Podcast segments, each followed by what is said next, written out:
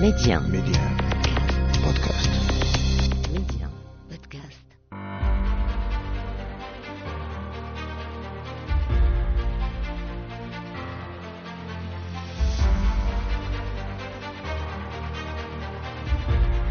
أهلا بكم مستمعينا إلى عدد جديد من مغرب التنمية وحلقة اليوم تناقش وضع الاقتصاد المغربي على ضوء الأزمات والتقلبات العالمية ميدي آن أسماء بشري مغرب التنمية. نسلط الضوء في هذه الحلقة على وضع الاقتصاد المغربي من حيث مسار الصعود الاقتصادي.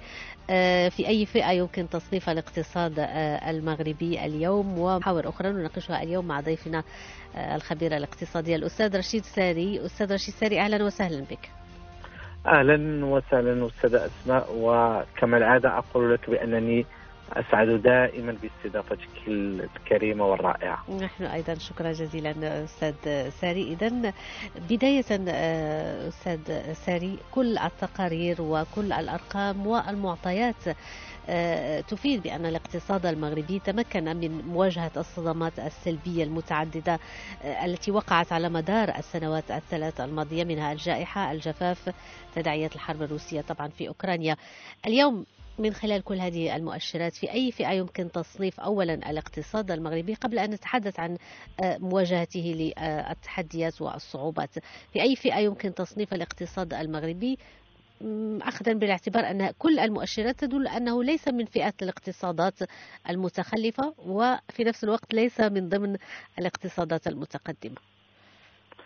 إذا سمحت لي أستاذة أسماء هناك تنويه لابد منه. نعم. يعني آه بصدق بأنه برنامج مغرب التنمية ومن خلال مجموعة من الحلقات آه يعني كان شاهدا على مجموعة من الإنجازات التي حققها الاقتصاد المغربي. هذا إشارة لا بد منها لأننا كنا قد استعرضنا بأنه المغرب يدخل إلى عالم يعني الإنتاج المحلي كنا استعرضنا كذلك يعني كيف كان الحديث عن علامة مغربنا يعني مغرب الآن. يعني كنا يعني تحدثنا عن مجموعة من الإنجازات في المجال الطاقات المتجددة في الطاقات الأحفورية خاصة عندما نتحدث عن الغاز الموانئ. يعني كان كانت هناك مجموعة من استعراض الإنجازات وهي يعني تجيب بشكل مبسط على سؤالك أين يمكن تصنيف الاقتصاد المغربي؟ أظن بأنه لن نكون مجاملين ولن نكون كذلك محايدين وسوف نكون موضوعيين عندما نقول بأنه اليوم المغرب يؤشر على يعني مرحلة جديدة أنه سوف يدخل إلى يعني الاقتصادات الصاعدة. لماذا؟ لأننا اليوم لا يمكن أن نعتبر أنفسنا داخل يعني الاقتصادات المتخلفة لمجموعة من الاعتبارات، الاعتبار الأول بأنه لا نعتمد على قطاعات اقتصادية تقليدية جدا يعني نتحدث عن الفلاحة بشكل كبير وكبير جدا، لا نتحدث كذلك عن السياحة ولكن لاحظنا بأننا اليوم دخلنا إلى مجالات الصناعة. اليوم يعني في هذه في غضون أيام كنا نتحدث عن اليوم الوطني للصناعة وهو يعني مؤشر يحسم المرحلة يعني القضاء على مرحلة وسم الفلاحة لندخل إلى عالم الصناعة. هذا من هذا جانب. المسألة الثانية التي يجب أن نشير إليها لا يمكن أن نعتبر وسوف نكون كما قلت موضوعيين لا يمكن أن نعتبر بانه الاقتصاد المغربي هو اقتصاد متقدم. لماذا؟ لأننا اليوم نحن في طور التقدم لأننا لا نملك يعني آليات أو ميكانيزمات صناعية 100% لا زلنا يعني في مرحلة الإدماج الصناعي. يعني اليوم وصلنا في قطاعات بعينها إلى أكثر من 69% كقطاع السيارات. نتحدث كذلك عن قطاع يعني صناعة الطائرات. يعني اليوم وصلنا إلى 34% إضافة إلى قطاعات أخرى في الطاقات المتجددة. اليوم نتحدث عن الطاقات يعني الشمسية والريحية. وربما ليس ربما ولكن عفوا اليوم يعني بدأنا نقتحم مجالا آخر هو يعني الطاقات المتجددة فيما يخص الهيدروجين الأخضر. ولكن عموما يمكن أن نقول بأنه اقتصاد يدخلنا في يعني يعني كوكبة أو في مجموعة الاقتصادات الصاعدة لأننا فعلا اليوم نلاحظ بأنه على مجموعة من المستويات أصبحنا يعني نسجل يعني مراتب متقدمة. مثلا عندما نتحدث كان وقد أفردت أكثر من من حلقة لهذا الموضوع يعني السياسة المينائيه بالمغرب وكيف تتطور أستاذة أسماء لاحظنا أنه كيف يعني عندما نتحدث عن ميناء طنجة المتوسط فيما يخص يعني معالجة الحاويات اليوم نحن نحتل المرتبة 18 على المستوى العالمي في في يعني في عملية رسو السفن يعني في التوقيت ومعالجة يعني السرعة والدقة. نحن نحتل المرتبة الثالثة عالميا إضافة إلى آه، الشحن وكذلك وضع البضائع يعني نحن ضمن الخمسه الأولى عالميا إضافة إلى أن هناك يعني مجالات متعددة أصبحنا نحتل فيها مراتب متقدمة جدا. وهذا كما قلت وأؤكد ما يجعلنا أننا لن أقول ضمن مصاف الدول آه، المتقدمة لأن الدول المتقدمة هذا هذا المفهوم أو هذا المعنى يعني يحتاج إلى مجموعة من تحسين مجموعة من المؤشرات. ولكن اليوم بصدق نحن في داخل كما قلت داخل هذه الكوكبة من من الدول آه، يعني التي يمكن أن نقول أنها لها اقتصادات صاعده لأنه لا نتوفر على فقط على منظومة صناعية ولكن نتوفر كذلك على كفاءات عالية وعالية جدا. يعني أنه لاحظنا كيف أنه اليوم يعني ما كان يعيق التنمية في السابق وهذا كنا قد أشرنا إليه سابقا. ما كان يعيق التنمية بالمغرب هو أنه لا نتوفر على كفاءات لا نتوفر على يد آه، عاملة كفء مهنيه اليوم أظن بما نتوفر عليه من ترسانة من المعاهد من من المختبرات يؤهلنا أن نقول بأنه المغرب يعني يتوفر على كفاءات عالية واليوم نتوفر على مهندسين في تصاميم السيارات نتوفر كذلك على مختبرات استطاعت أن تنتج مثلا البطاريه الكهربائية منتوج محلي. انتقلنا إلى الصناعات السيارات الكهربائية بعلامة مغربية. أظن هذا كافي لأن نقول بأنه اليوم المغرب دخل إلى منطقة أو إلى كوكبة أو مجموعة الدول آه، الصاعدة في النمو. ولكن أظن أنه ربما نحن في مرحلة من أجل تجاوز أو تخطي هذه هذه المرحلة لأنه اليوم يجب آه، ما نتوفر عليه كما قلت من إمكانيات بالظروف التي تحيط على المستوى العالمي وكذلك ربما هناك توترات إقليمية عالميه يعني تخدم مصالحنا لأنه اليوم حتى جائحة كورونا كذلك لاحظنا بأنه هناك مجموعة من الدول استوعبت الدرس بأنه يجب أن تغير من دار آه، التوريدات فيما يخص الإنتاج ولا يجب أن يقتصر على المحور شرق آسيا ولكن أظن بأنه اليوم القبلة هي شمال افريقيا خاصة المغرب الذي بموقعه الاستراتيجي يمكن أن يلعب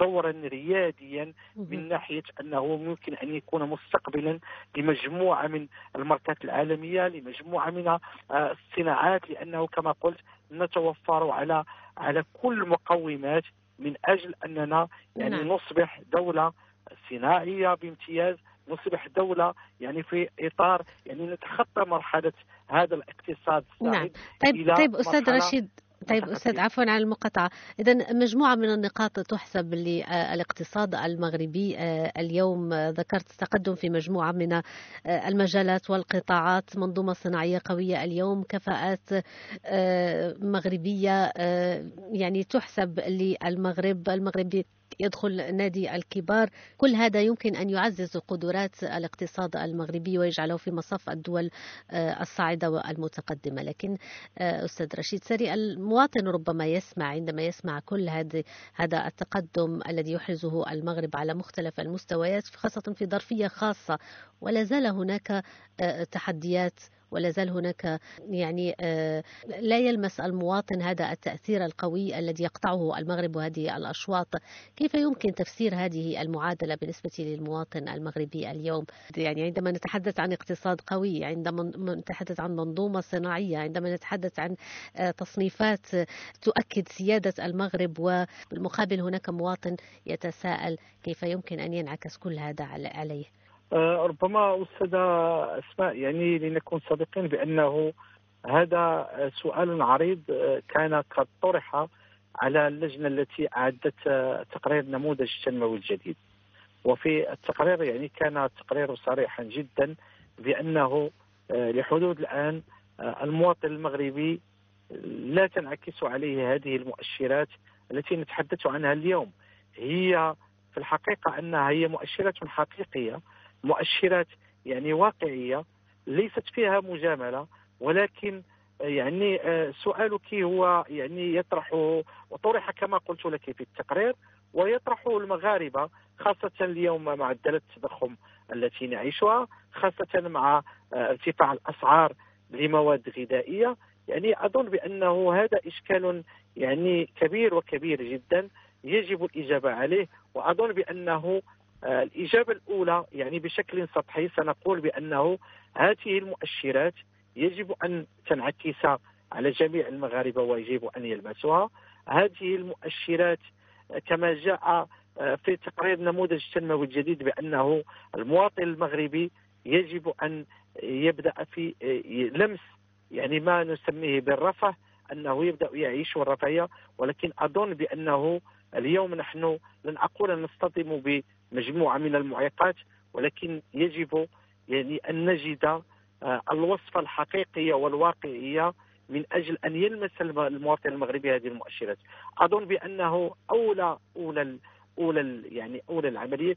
ربما أنه اليوم نلاحظ بأنه هناك ورش ملكي وهو يعني ورش الحماية الاجتماعية التي يعني الذي بدأنا فيه منذ هذه السنوات. يعني هذا مؤشر أول. المؤشر الثاني أظن بأنه يجب القطع مع آه، قطاع غير مهيكل. هذا إشكالية آه، كبيرة لأنه ربما أنه مجموعة من آه، من الأجراء غير منصفين فيما يتقاضونه من من من أجور.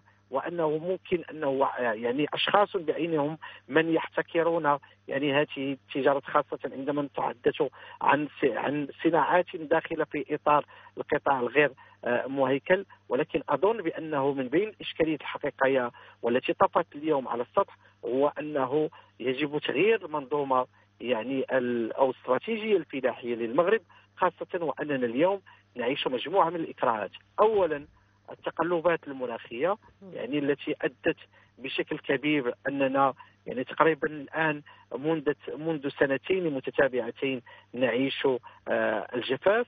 وربما هذه السنة يعني آه، حتى معدل يعني إنتاج الحبوب لن يكون بالمستوى الذي آه، نطمح إليه. لاحظنا أنه كيف يعني أنه الاستراتيجية الفلاحية السابقة أنها أدت إلى مجموعة من من العوائق العوائق وهذا أثر على الفرشه الباطنية أثر على مجموعة من آه، الضيعات التي اليوم أعلنت إفلاسها مما أدى إلى ارتفاع الأسعار بشكل كبير.